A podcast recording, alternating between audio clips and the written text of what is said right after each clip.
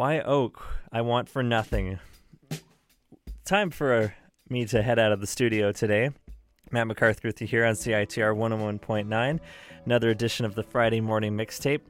Coming up next, we've got The Real World, an hour-long adventure through the world of film. It's going to be great. And after that, we'll have Dave Radio with Radio Dave, your noon-hour guide to what's happening in music and theater in Vancouver.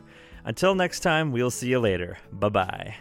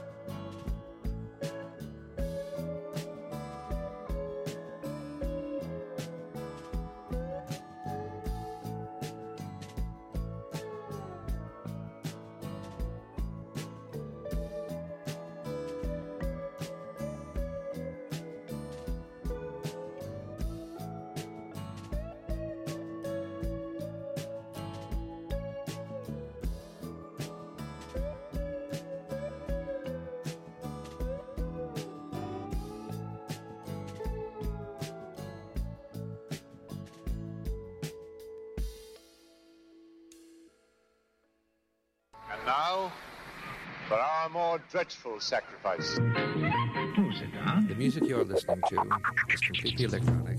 Only a fool would ignore this. I'd like to demonstrate for you some of the rather more weird kinds of sounds. See how relaxed you're getting? Every Sunday night at 7 o'clock here on CITR 101.9 FM is More Than Human, your weekly guide to all that is new, weird and wonderful in the world of electronic music. So please join me, Gareth Moses, for electronic music, old and new, inane comments and the occasional sacrifice. More Than Human on CITR.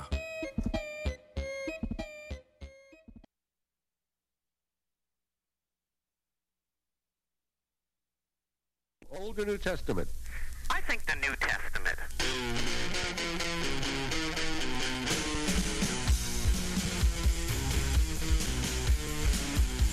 The question is, Pilate. You remember Pilate from the New Testament? What is Pilate? He fiddled while... Yeah, no, well, just a minute. Let me ask the question, then you can give me the answer, okay?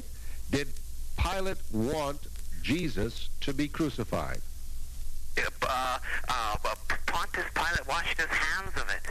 So did he want him to be crucified? Yeah. No. No. No. Well, tune in every Friday afternoon, 3:30 to the Night Watch Show on CITR. Well, find a good church. It'll help you.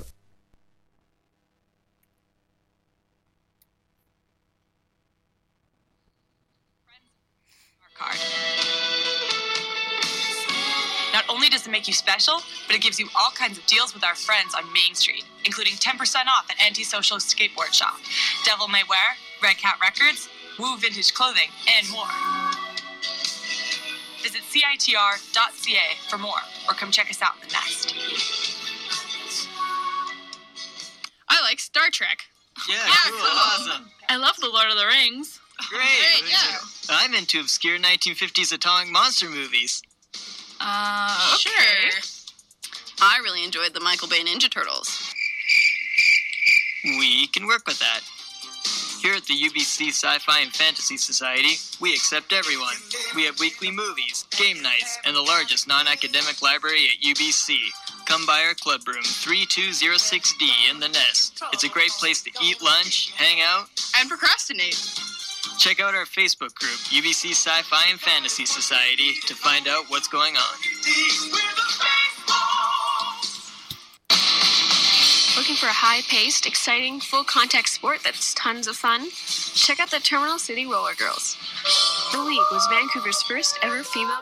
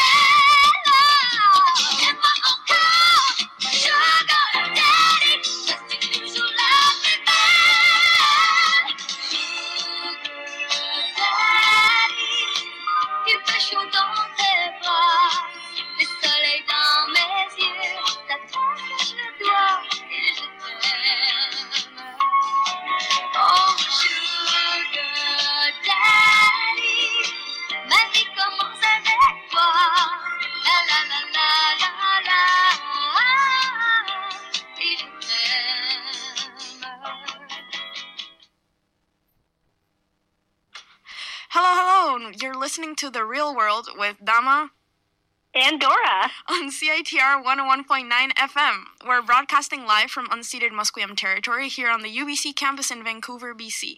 Recap, The Real World is the UBC Film Society's radio show, and we try to connect with other clubs and organizations on campus through film, and it's a lot of fun.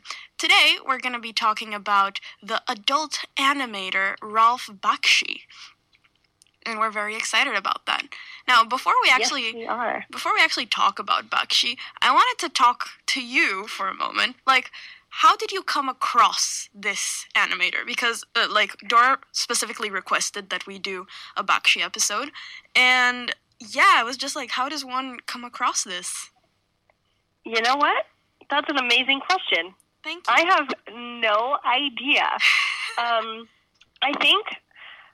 I've had like his Wikipedia page open up and like a tab on my computer.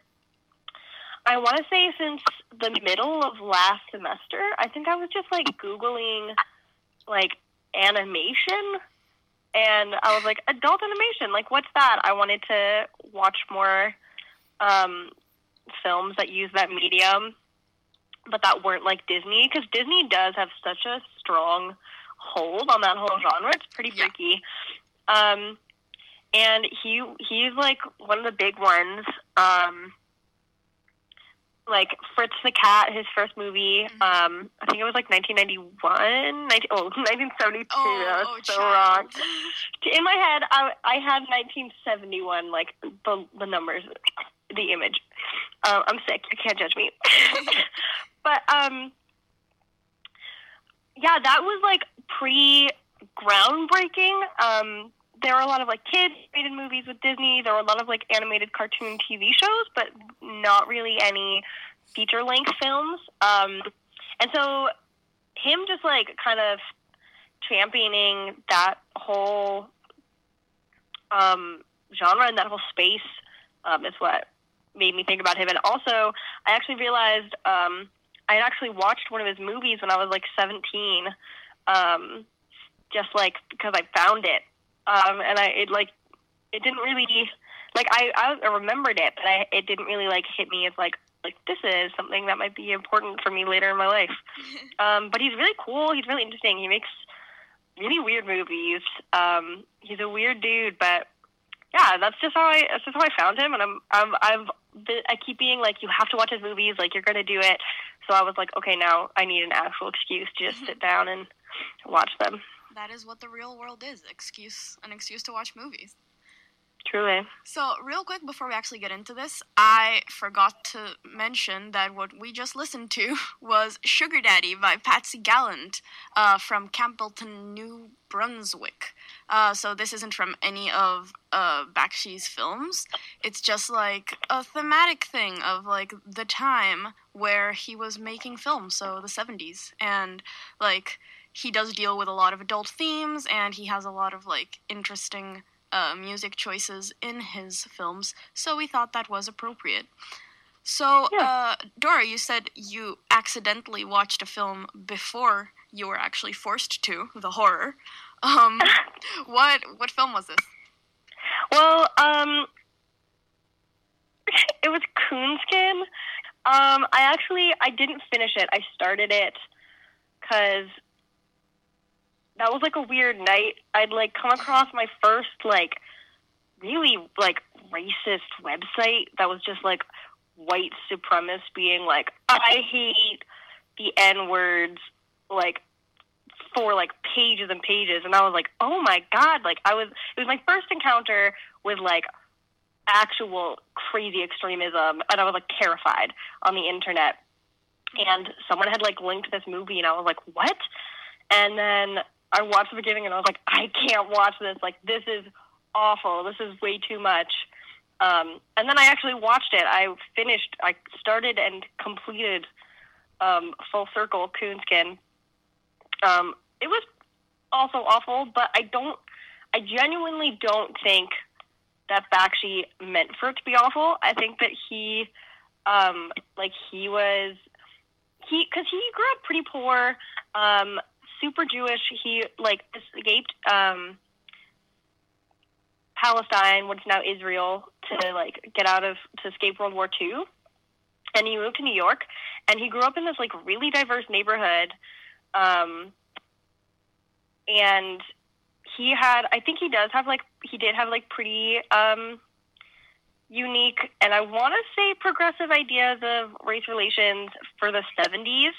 But as a white man making movies about race, it's still very kind of like, you don't really totally get it, and like I'm sure he thought he was making, like, I'm making a movie that is very critical of race relations and like is about black people and everything, but he makes awful caricatures and assumptions about black people. There are no real, like, it's just like a really weird it's a really weird movie to watch. It was it was marketed as like a black exploitation film, but it's like fundamentally it's by a white dude. It's just like really weird. To be fair, like I've been Googling, and he did hire like a ton of African American animators to work with him on this. But, like, the heart of your idea still stands. Like, he was the director, you know? Like, it was his idea, and at the heart of the story is his idea to make a black film, basically. Yeah, and there's also, like, there's that fundamental, like, disconnect where, like, he doesn't really know what he's talking about. Like, he can't really know the experiences that he's trying to portray. And it just, it's a really strange thing to watch. Mm-hmm. That being said, it was good. Like, I kind of enjoyed it. Do you want to tell us what it's actually about? I would love to. So it's like, it's kind of like, there's, like, the cartoon story that's the main story that you're really watching that's kind of bookended and, like, in the context of a live-action story where Barry White and his preacher friend are going to help their other friend escape from prison. And those three, like, kind of main characters are also the main characters of the cartoon story, which is, like, a story that's being told to the escapee by this older convict who's also trying to escape him. And about, like, they're all kind of, like, parallel. So Barry White's a bear, the preacher is a fox, and the escapee is a rabbit. And how, like, in New York, they,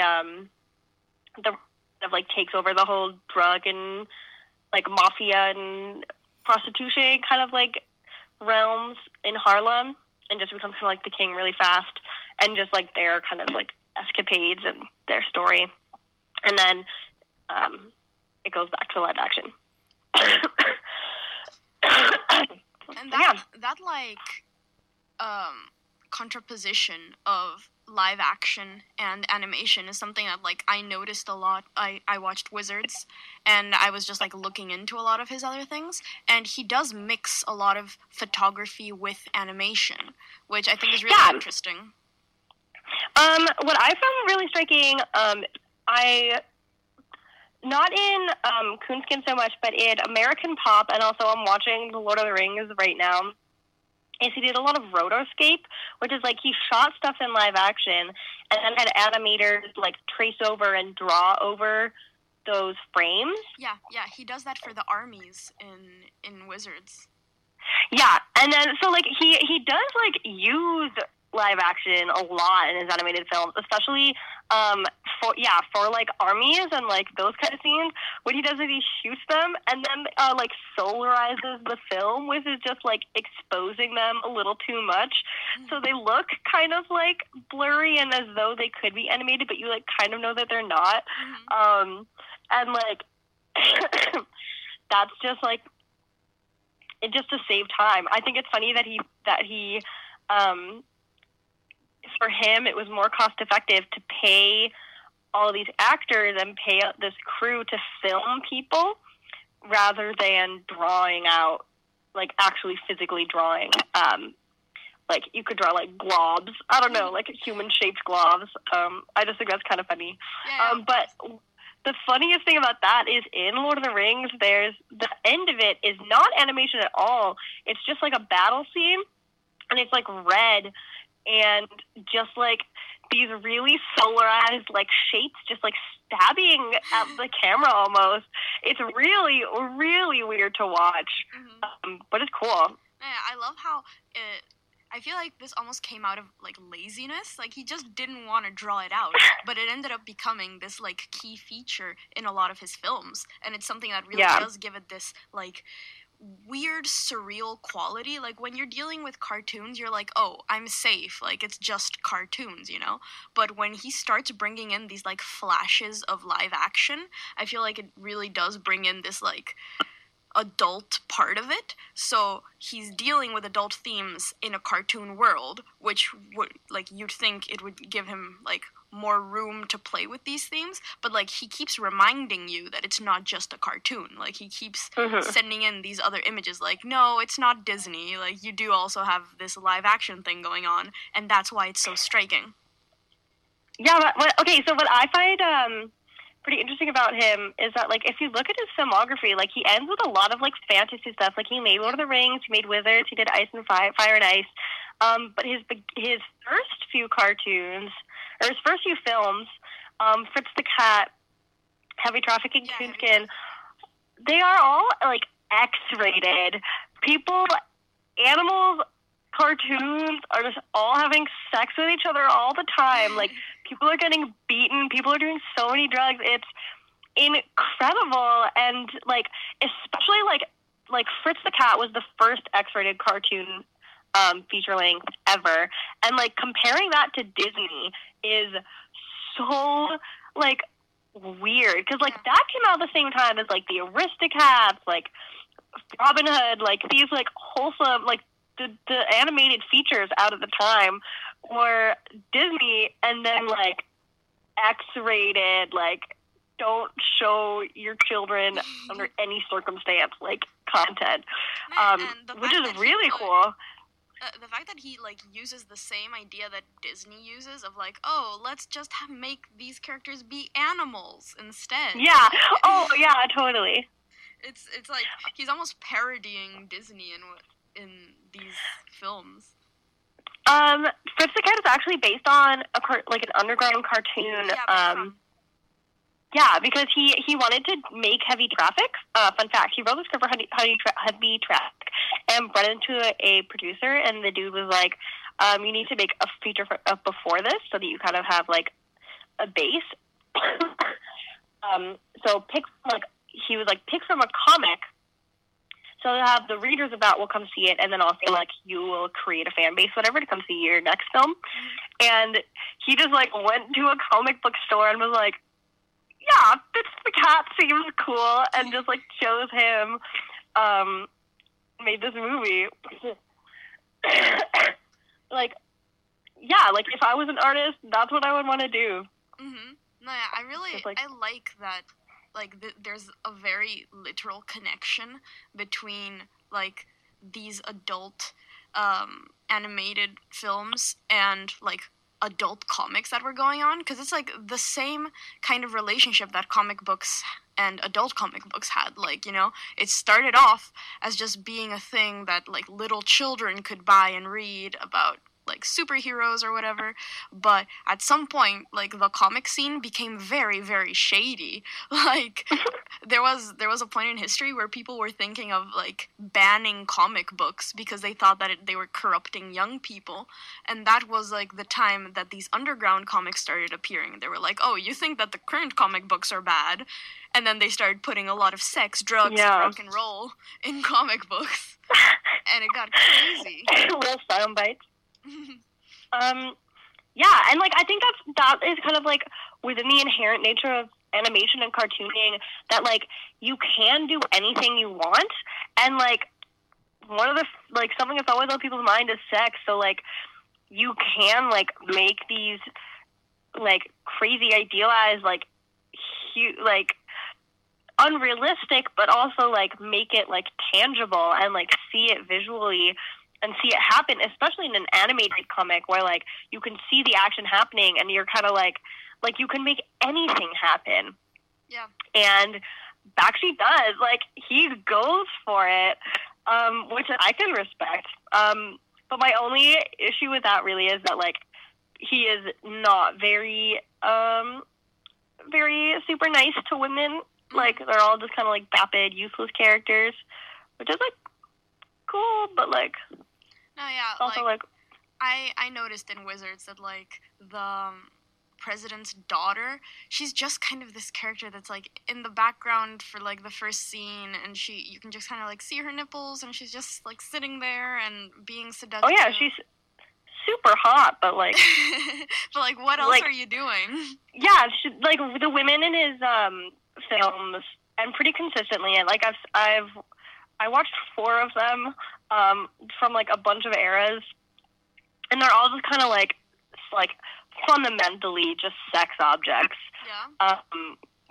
Or like sex objects who are also like crazy. Like there are no super sympathetic women. There are no super complex women. Mm-hmm. Very cut and dry.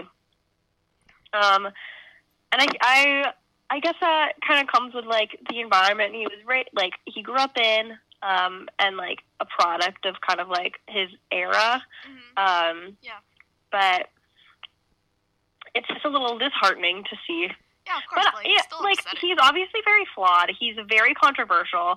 He just went out and made stuff, which is, you know what, good for him. I can still respect him, even if I don't, like, super like his treatment of mm-hmm.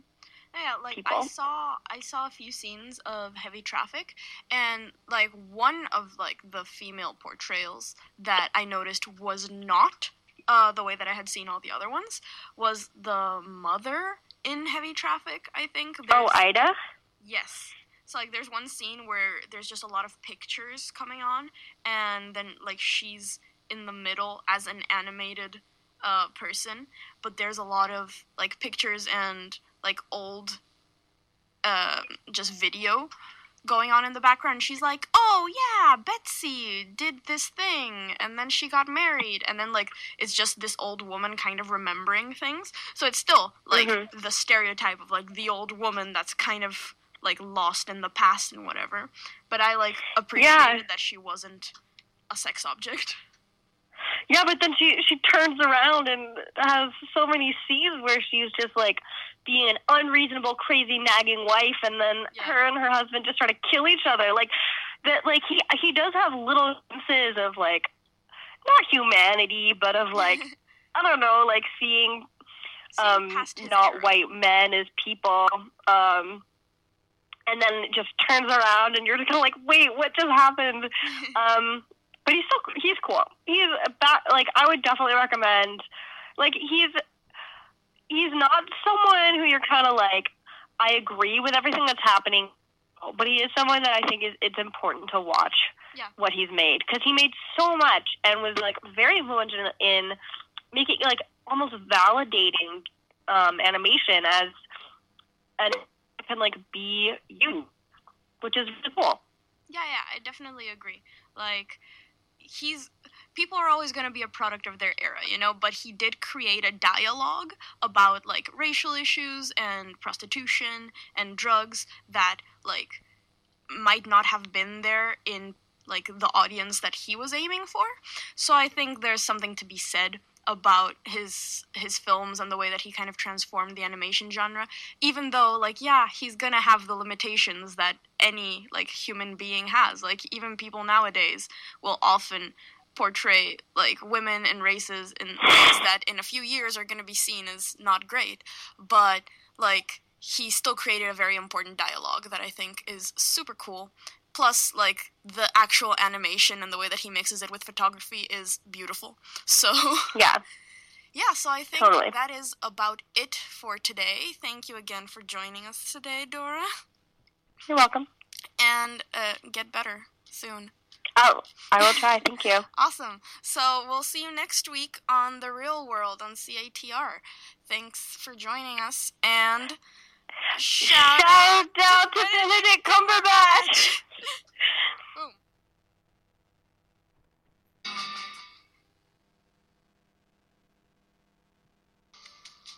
For children with life-threatening illnesses, joy can be a wonder drug.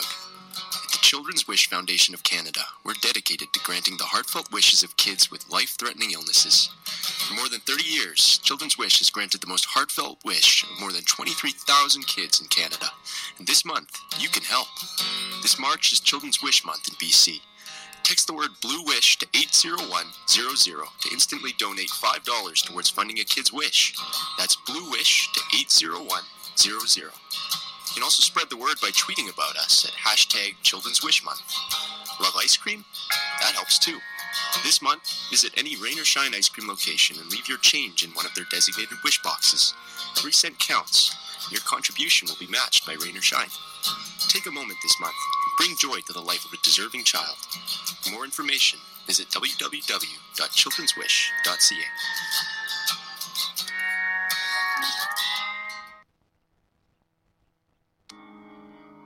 The most powerful motivational speeches that I have ever heard came from people who told me I couldn't do something. You know why?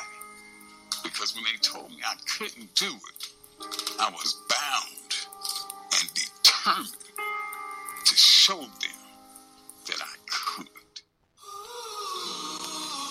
Did you know CITR has an accessibility collective?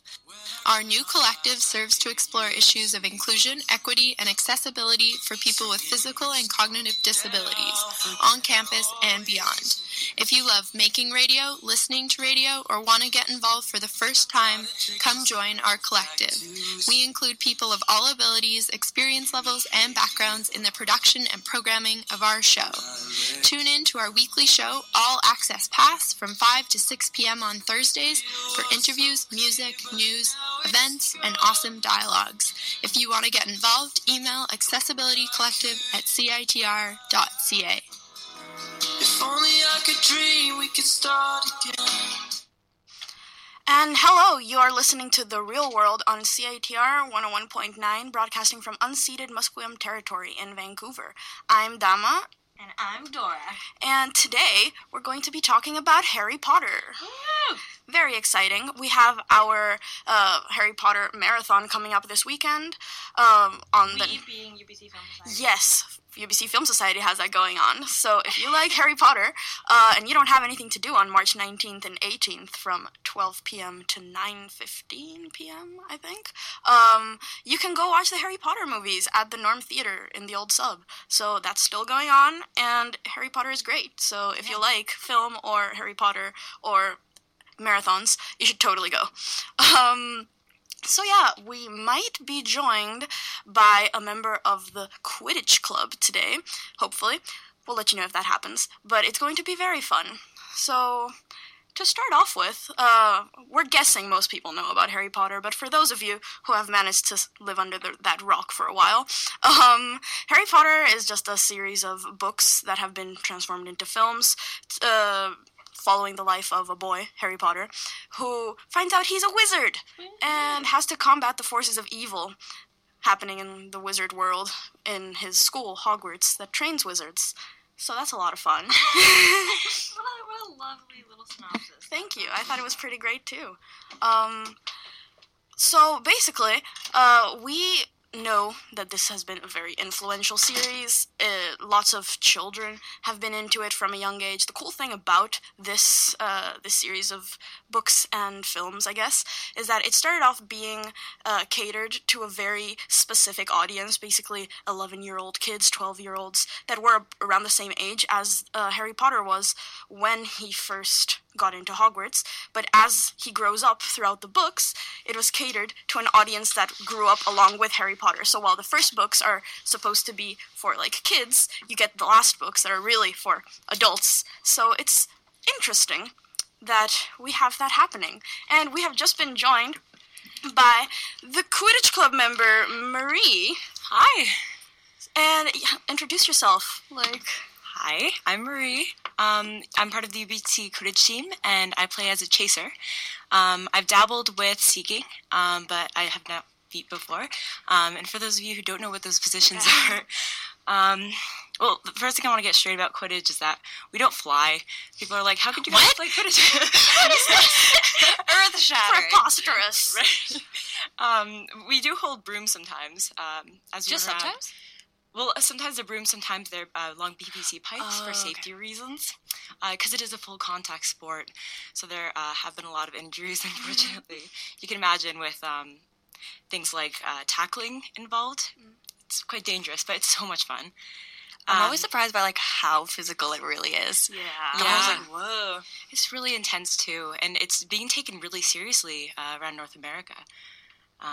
it got really big in the on the East Coast to begin with, but it's moving northwest, and the Northwest region has been doing really well. And a couple of them have seats, I think, in the top 15 rankings in all of the states. So that's pretty good. That's great. Cool. It really, like, goes to show just how far the culture has spread, really. Like, who would have thought that this, like, mythical sport thing would have turned into something that people actually play and has, like, World Cups and whatnot? Yeah. And it, like, just to kind of, like, reroute it back to film, just, like, how pervasive that, like, whole thing really is. And, like, being able to see it and being like, that's something I could do. Like, that, like, it's possible. It just opens a whole new world. Yeah, and the Quidditch scenes in the movies are, like, really graphic. Like, you actually get to see how everything's going on. I feel like it probably wouldn't have become a legitimate sport if we didn't have that visual input coming in, because the way they describe it just in the books isn't enough to really make a sport out of it. I think that's a very good point. They definitely needed J.K. Rowling on set to help them make the whole thing come to life. Yeah. And by seeing it on screen, I think has really helped make it popular. Because people see it and they're like, oh, that looks awesome. I wish that was possible. Mm. But we've actually been able to adapt it terrestrially. That is perfect. It's pretty impressive. And also, like, how much of Harry Potter, like, culture is just, like, in the world. Yep. Like, it's, like, it's not even, like, weird or, like, nerdy to be like, yeah, I'm playing Quidditch. Like, that's what I'm doing. And people are like, oh, cool, great. That's like, fine. That's awesome. Because it's just, like, so popular. And, like, everyone has seen it. Everyone, like, knows about it.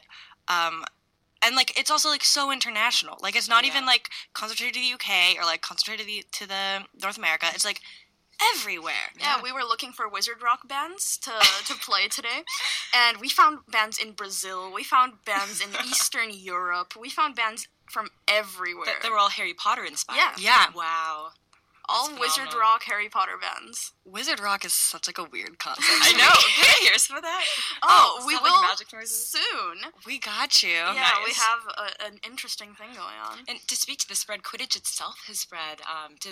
As far as Australia, there's tons of teams in Europe, and they play their own sort of World Cup. I had no idea. Do you think there's ever going to be, like, a World Cup? There is, actually. Wait, no. Yeah, the World Cup in April this year is in North Carolina, but they invite teams from all over the world. So I'm pretty sure there'll be some European teams. I don't know if the Australians will make it that far, but unfortunately it is mostly North America. But yeah, that's fair. It's spreading. It's like a disease. A magical disease. It's spreading. One of us. Okay. I guess, do you guys have any thoughts on, like, the transition from book to film? Do you guys have an issue with it? Or are you, like, really down with that? Just, like, it, not even, like, Quidditch, but, like, Harry Potter in general. For me, like, I started off... reading the books before I even knew that the movies existed. Like, I read the first book because I saw it in an airport, and my dad was trying to get me to read chapter books, because at the time I only read Dr. Seuss. I was like, you need to read something else. Something with no pictures. No pictures? Well, then get me that thing. And it was the first thing I pointed at, so it was completely by chance that I started reading. And then I loved it, and I figured out there are movies involved here. Like, whoa! And I was actually scared of the movies when I was a kid. I remember they were all, like, so dark, and the actual lighting is always made to seem pretty scary and scary, basically. So for me it was weird, like, going from the books to the movies, because I just couldn't picture, like, this book that I'm reading that is always so much fun to this dark lighting going on in the movies. I think actually towards the later books was really intense. I was pretty terrified because I had very high expectations going into watching the movies. I'd say overall they did a very good job. Obviously they had to cut some things. They had to, put two things together to make it more consistent. And one problem I had, well, not really a problem, but when you bring anything into Hollywood, it has to be perfect. So, like, Hermione is supposed to be, like, this frumpy little girl with, like, crazy hair, and of course, Emma Watson is, like, the most beautiful person. So, like, I would have liked to see more realism there. Yeah. I was grateful for Emma Watson's performance. Oh, yeah. Sure. Definitely. I, like, totally agree with, like, it's, like, so much darker and, like, so much more intense in the films, because I feel like, and, like, it's true, they did have to, like, kind of cut and, like, glamorize a lot of stuff. And I feel like a lot of the stuff that I thought was, like, more strenuous was, like, the happy, like, friends just hanging out, like, what made it, like, so relatable to kids. Exactly, yeah. So, Like, and but they kept the story, they like kept the characters, which is like, phenomenal. Yeah, but I feel like it did really lose like a bit of that like kind of like magic. Yeah, magic. What a word. Perfect. What is your guys' favorite one? Films or books? Film or book? Film or book. I really like the Half-Blood Prince. Mm. I know that's not up there as a favorite, but I really like that book. Mm. And movie. Oh, that's a different question. What do you guys think? Okay, I have a very well thought out answer for this question. Well, let's hear it. My favorite movie is The Prisoner of Azkaban because it's the only one that is like a well directed film. Like the first two were kind of like expose, like trying to like establish it. The last like four onward are like they're so like actiony. Like David Yates did a great job, but it was kind of like where to go. Like it didn't seem artistic. Okay. No, I feel it. But like The Prisoner of Azkaban, like it's pretty clear why they didn't ask that director back. Totally blanking on his name. I think the director might have been the dude who did like Birdman and Revenant. What? Whoa. There's no way. Yeah, no, I think it was. I'm going to Google this right now. Please do, because there is no way. The director is like, I'm 70, like it's 70% not. Sure. Okay, never mind. But he's still, just to check, Birdman is Iñárritu, yeah? Yes. Okay, then it's definitely not. But he's still like, he was a weird kind of choice for them to go to, and he was such a perfectionist. Like he was like, we want bats everywhere. Like the Dementors took forever for he had like puppets and water, and then he was like, no, like we'll do this. And like everything in the movie is like, obviously, like it's kind of like Lord of the Rings level, where so much has been like placed and put in to create this world, and I think he did an absolutely amazing job that none of the other directors really did. And all the characters are really evolving in Prisoner of Azkaban. The first and the second one are really like, getting established in Hogwarts, there's bad things happening. Yeah. But Prisoner of Azkaban is the first time that I really started, like, it's the first time Hermione started appearing attractive. It's the first time the character started looking more grown up. You hear more about Harry and his family, and obviously that's a pivotal thing driving Harry throughout his whole life. Well, not driving, but something that explains so much about his character, and that really comes out in that movie, in those books. Mm-hmm. That book and that movie. Yeah. But I think that The Prisoner of Azkaban is also the only one that like actually had like that kids hanging out, like kids being kids scenes. Yeah. Whereas the other ones are like something terrible's happening, like crisis, we got to deal with it, which is like valid, but like it's not what I wanted. It makes it more realistic too, because keep in mind these are high school students, not even middle school. Pre-teen, yeah, they're pre-teens, and they're like fighting like He Who Must Not Be Named. Jeez, like so intense. Adult responsibility, much like crazy. No, I have a conflicted opinion of that movie because it's definitely my favorite. Like I was gonna say the same, but it gave me nightmares. The Dementors scared me. Yeah, Peter Pettigrew terrified me. Peter Pettigrew is so scary. He's so freaky. Yeah. Like it's not even funny. Like I was so scared. There were like weeks where I was like, Peter Pettigrew, he's out to get me. Yeah. Prisoner of Azkaban has Dementors, like trying to figure out a way to describe them to anyone that doesn't know what they are. Just like dark, soul suckers. Yeah, dark, straight evil soul sucker things. Like imagine a black tissue that's ginormous and has like a part human, part monster at the edge of it that as soon as it gets close to you tries to like rip your soul out and make you the most like imagine depression that's as worse as it could possibly be. Like that's the state you go into. Yeah, and then Peter Pettigrew can turn into a rat, so that's just scary. The human looks so violent. Like it's so freaky. The actor did a very good job of scaring the crap out of me. Oh yeah. And the night bus, that was also dope. The night bus was awesome. Yeah. You know that scene in Star Wars where they're like in the pub? And, like, there's just these crazy people around. Yeah. That's how I felt when we were in Diagon Alley. I see that. Like, they just did a really good job with creating all these monsters. Like, I think of the Gringotts Goblin. And, like, that's another thing that just was so eerie. Mm-hmm. the goblins were definitely, like, pretty freaky. I remember being like, why aren't they touching? Like, why are they interacting? Like, this is terrifying. And that's something else that I loved about the movies. Like, they brought in all this, like, these little bits of culture from the books that not all, adaptations bring on. They really got, like, the little details to build up the world and made it that much more real in the movies than it could have been. I also, like, this is just, like, a Harry Potter thing. I like how, like, it doesn't just start and end with, like, high school students doing things. Like, Hermione's into, like, hell self, like, freedom, and, like, she's, like, really into, like, equality, and, like, they're, like, different, like, political things in the wizarding world that are, like, obviously that's an issue, like, that makes so much sense. Yeah. But, like, I feel like in other, like, series, like, it would just kind of be, like, that would either be, like, the point of the book, right, or it just would not be there. Yeah, I think J.K. Rowling did a great job with making a progressive book that will be relevant for a while, and I think it touches on, like, the struggles, like, that people go through right now with being progressive, for instance, like, by making, like, Dumbledore homosexual. Like, that was a really cool thing.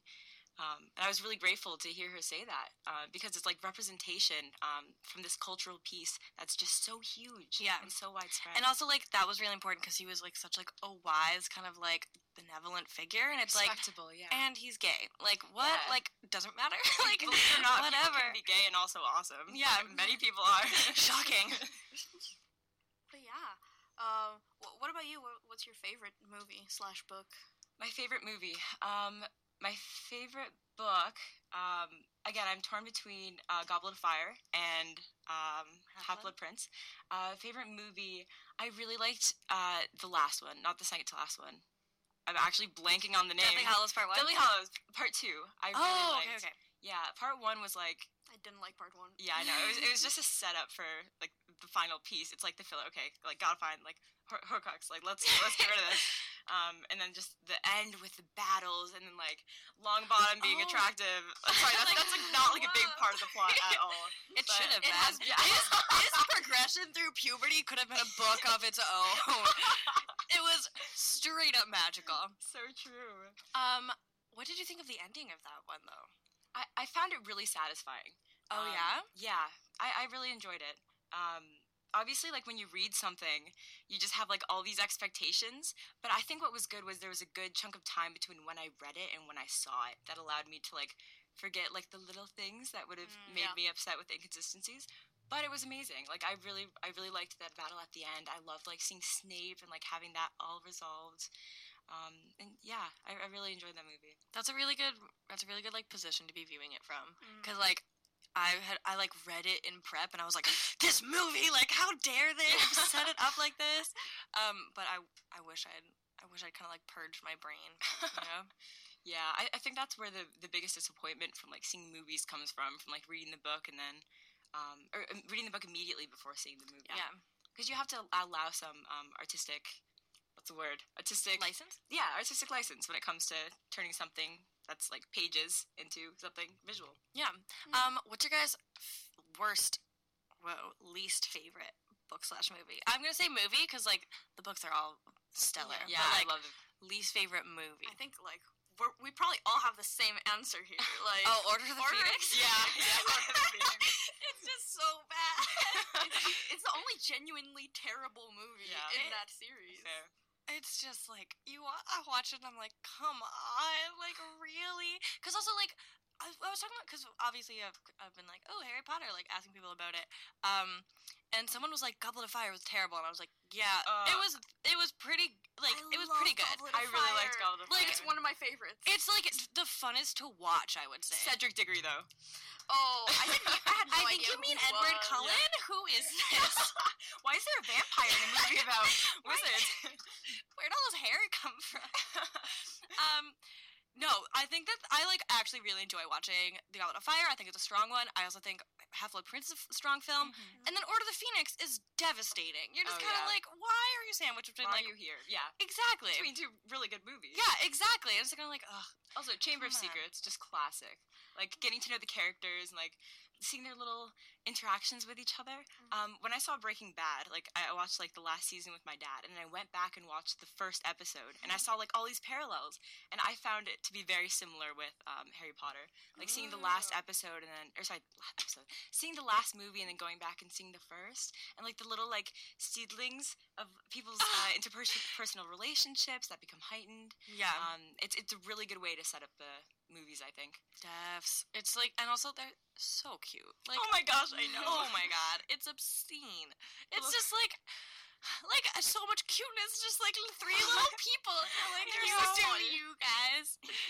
Oh, and that straight to the end of Chamber of Secrets. That was terrifying. With, like, oh my gosh, possession and like. And I was young too when I saw that movie. Not like young, but I remember scary. After I saw it and he did like the like anagram thing. I spent like hours being like, how do I do this? Like, I wrote I am Lord Voldemort and was like, okay, like how do I like let's make Tom Marvolo for like literally days. With a diary, right? Yeah, of course. That's awesome. Oh, how about the map? Oh my god, I'm going to butcher this. The Marauders? Yeah. That was pretty dope. That's a really cool concept. Oh, so cool. I see some really cool tattoos come out of that. Oh, yeah? Where people have, like, little, like, footprints. Oh, that's so sweet. That is so cute. With, like, the little quote. Wow, I'm horrible. It's too early for me. I almost read that I'm up to no good. Yes. That one. Do you guys like Harry Potter? No, I just play Quidditch. Do we have a song coming up? Yeah, I'm going to play some ads for us first, and then we'll go on to the song, which is Amortensia by Let's Lumos, a band from Ontario. Ooh. So that's going to be a lot of fun, and yeah. This is Jack Mercer from Jack Mercer and the Whiskey Bandits. You're listening to CITR 101.9.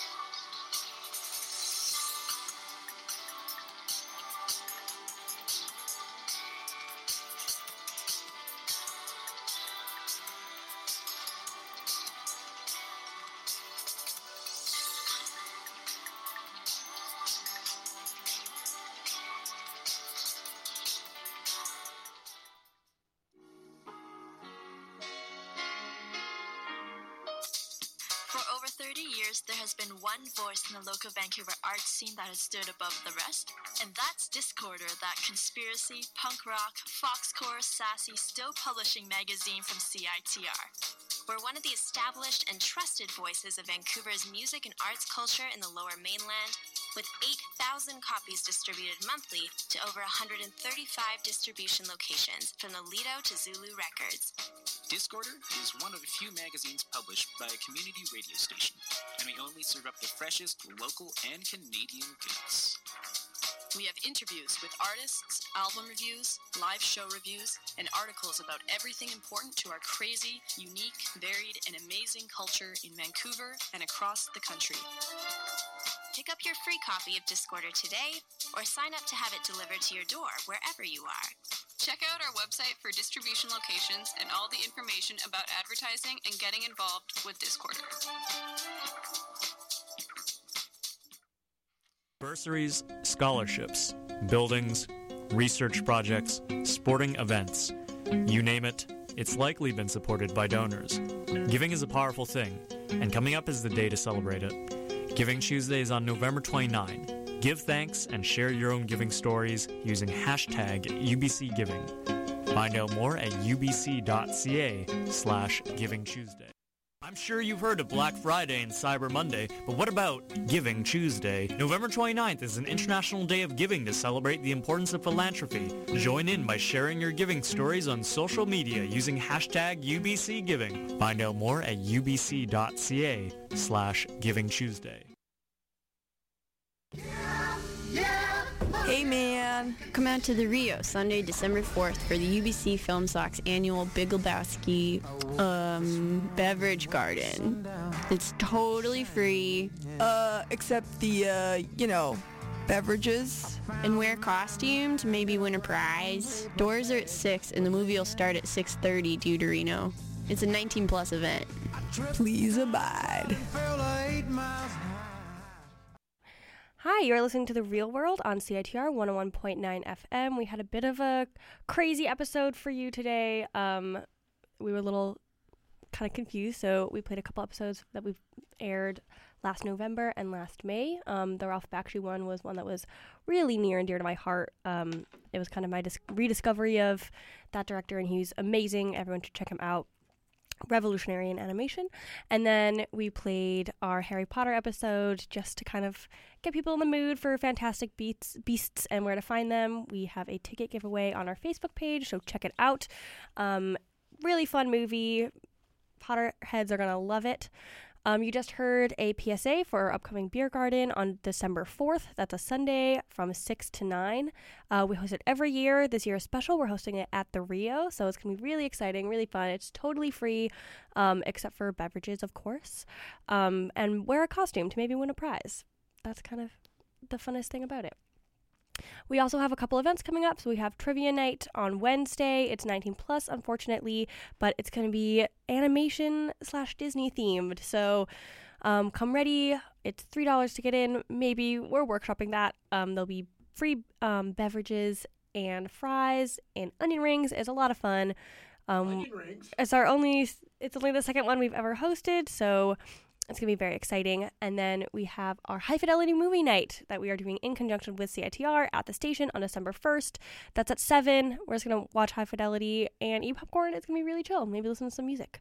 So that is our show for today. Thank you so much for tuning in. I'm Dora, and have an excellent, excellent, excellent day. E. Serious Rhythm Machine. Now try pleasure. www.citr.ca. You win. CITR.